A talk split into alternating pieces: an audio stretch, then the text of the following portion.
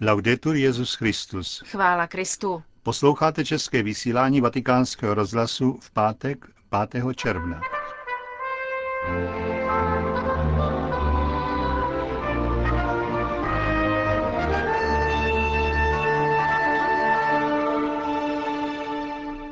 Jako každý pátek vás čekají aktuality z Vatikánu a ze světa a po nich pravidelná promluva otce kardinála Tomáše Špidlíka.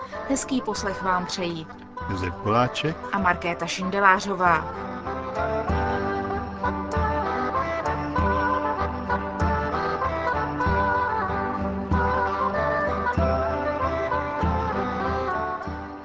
Zprávy Vatikánského rozhlasu. Vatikán. Tiskové středisko Svatého stolce potvrdilo termín dovolené Svatého otce. Od pondělí 13. do středy 29. července bude Benedikt 16. trávit svou dovolenou ve Valdaosta v rezidenci Le Combe d'Introt.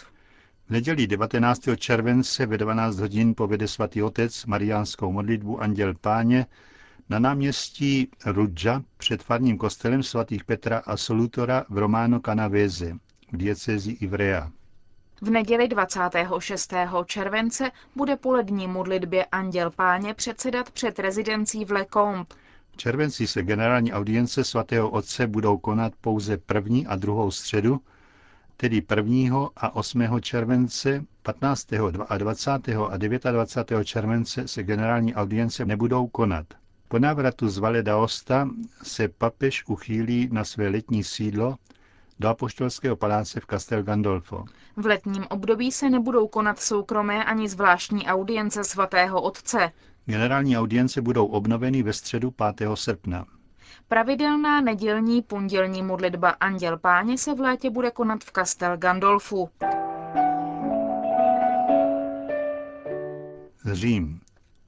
V Římě byla včera představena kniha monsignora Jana Bukovského Církev mučednictví, církev diplomacie. Jde o autobiografii, která ukazuje autorův vnitřní svět i svět za oponou vatikánské diplomacie v době útlaku církve v zemích za železnou oponou. Úryvky z knihy na prezentaci předčítal kardinál Achille Silvestrini, který také zavzpomínal na společnou spolupráci. I když nešlo o záměr autora, jde o autobiografii, dozvídáme se z ní o problémech církve v Československu v době totality, uvedl kardinál Silvestrini. Monsignor Bukovský působil ve Spojených státech a ve Vatikánu. Od roku 1968 pracoval na státním sekretariátu v oddělení pro východní Evropu. Podílel se na tvorbě tzv. Východní politiky, diplomatického přístupu Svatého stolce k socialistickým zemím. V roce 1990 ho Jan Pavel II. Jmenoval nunciem v Rumunsku. Brusel. Vybudovat lepší evropských domov. Tak se jmenuje dokument, který vydala Komise, Rada evropských biskupských konferencí, k současným volbám do Europarlamentu. Ty začaly včera a potrvají do neděle. Na jaké priority dokument ukazuje, řekla Vatikánskému rozhlasu Johanna Tuzel, tisková mluvčí Komise.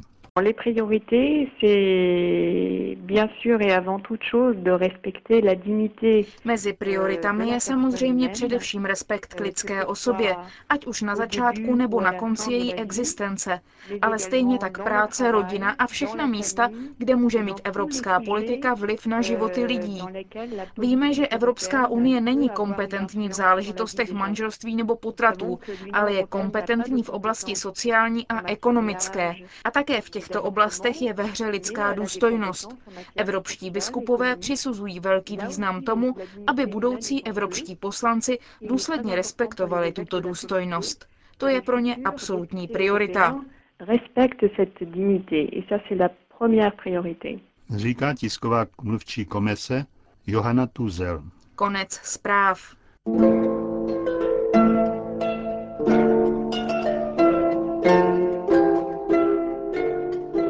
Pán s vámi. Pravidelná promluva otce kardinála Tomáše Špidlíka.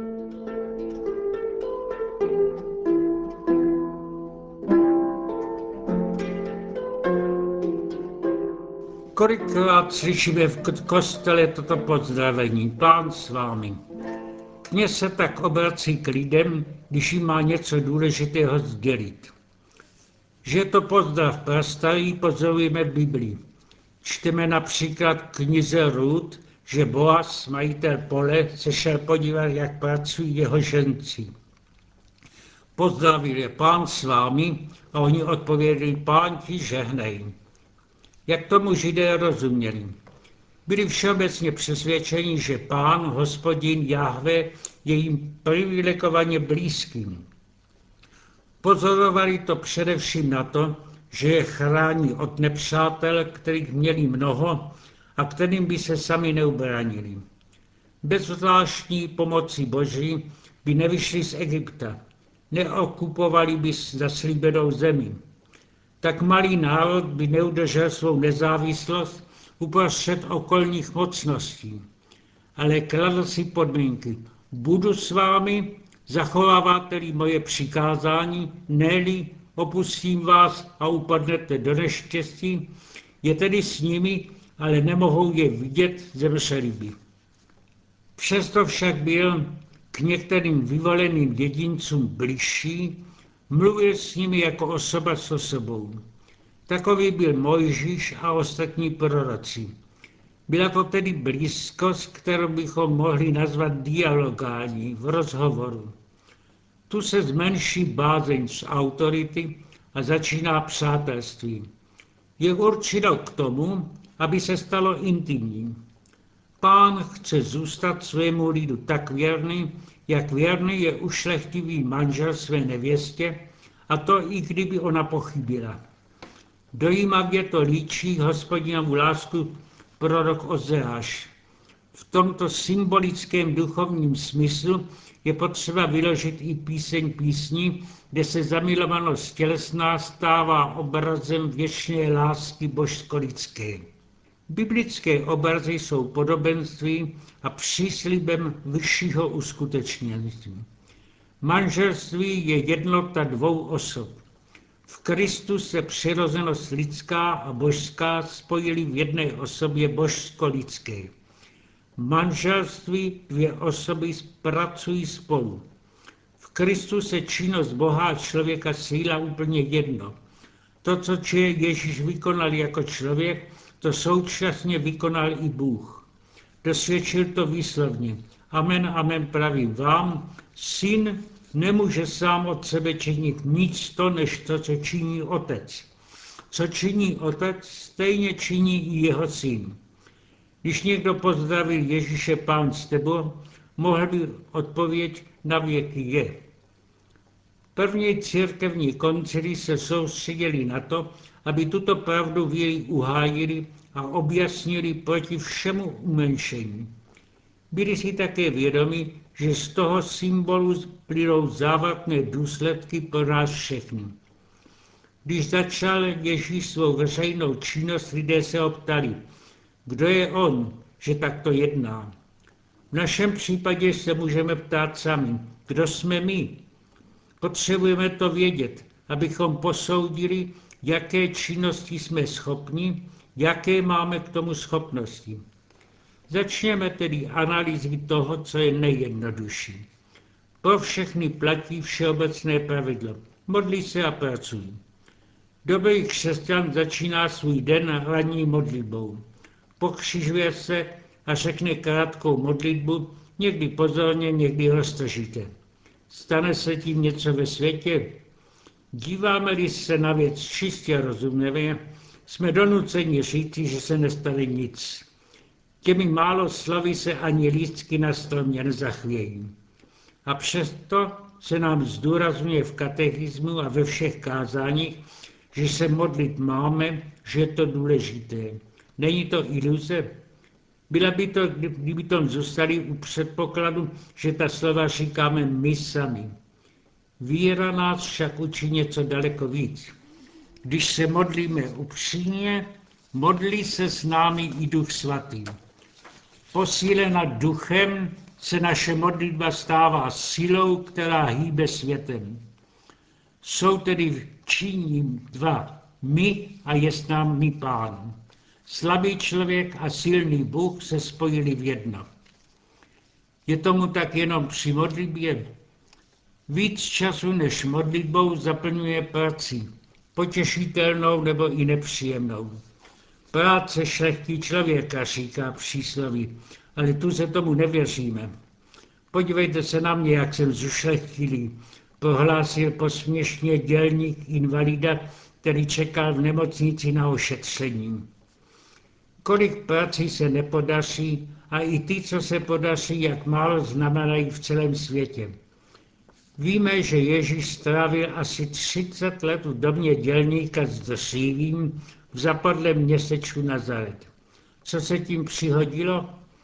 Evangelium nám nepoví, co konkrétně vyrobil, ale ujišťuje nás, že to byla práce pro spásu celého světa, protože v té lidské práci sestoupila na svět činnost Boží. Pán byl s ním tak spojen, že mohl říci, já a Otec jsme jedno, co činí Otec, stejně činí i jeho Syn. A co my ubozí lidé? Křtem jsme se stali i my, adoptovanými Božími syny. Je tedy Bůh s námi ve všem, co děláme. Musíme ovšem dbát o to, abychom i my z naší strany s ním zůstali spojeni.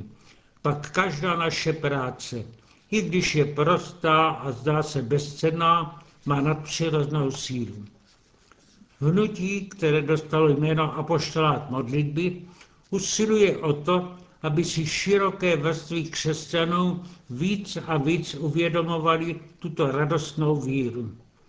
Viděl jsem například takové vývězky.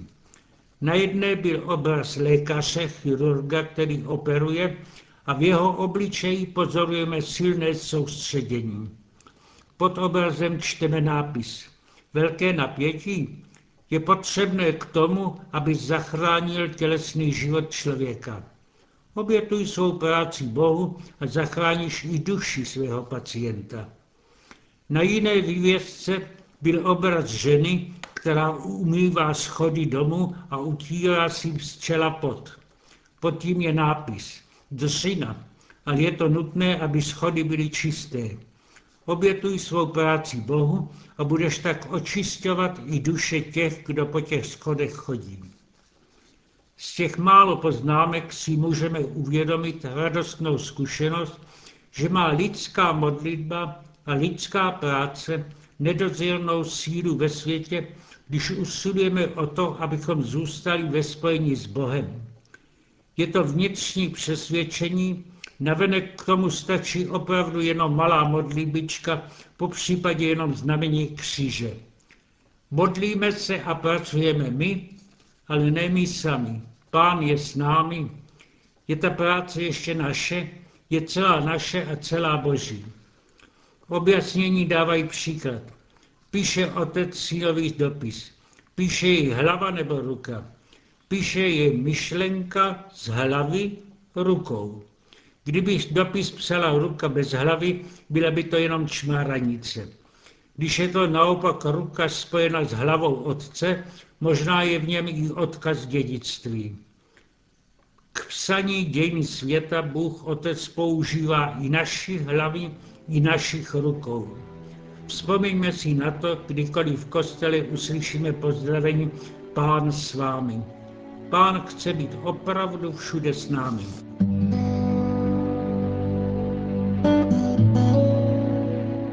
Slyšeli jste pravidelnou promluvu otce kardinála Tomáše Špidlíka a tou končíme české vysílání Vatikánského rozhlasu. Chvála Kristu. Laudetur Jesus Christus.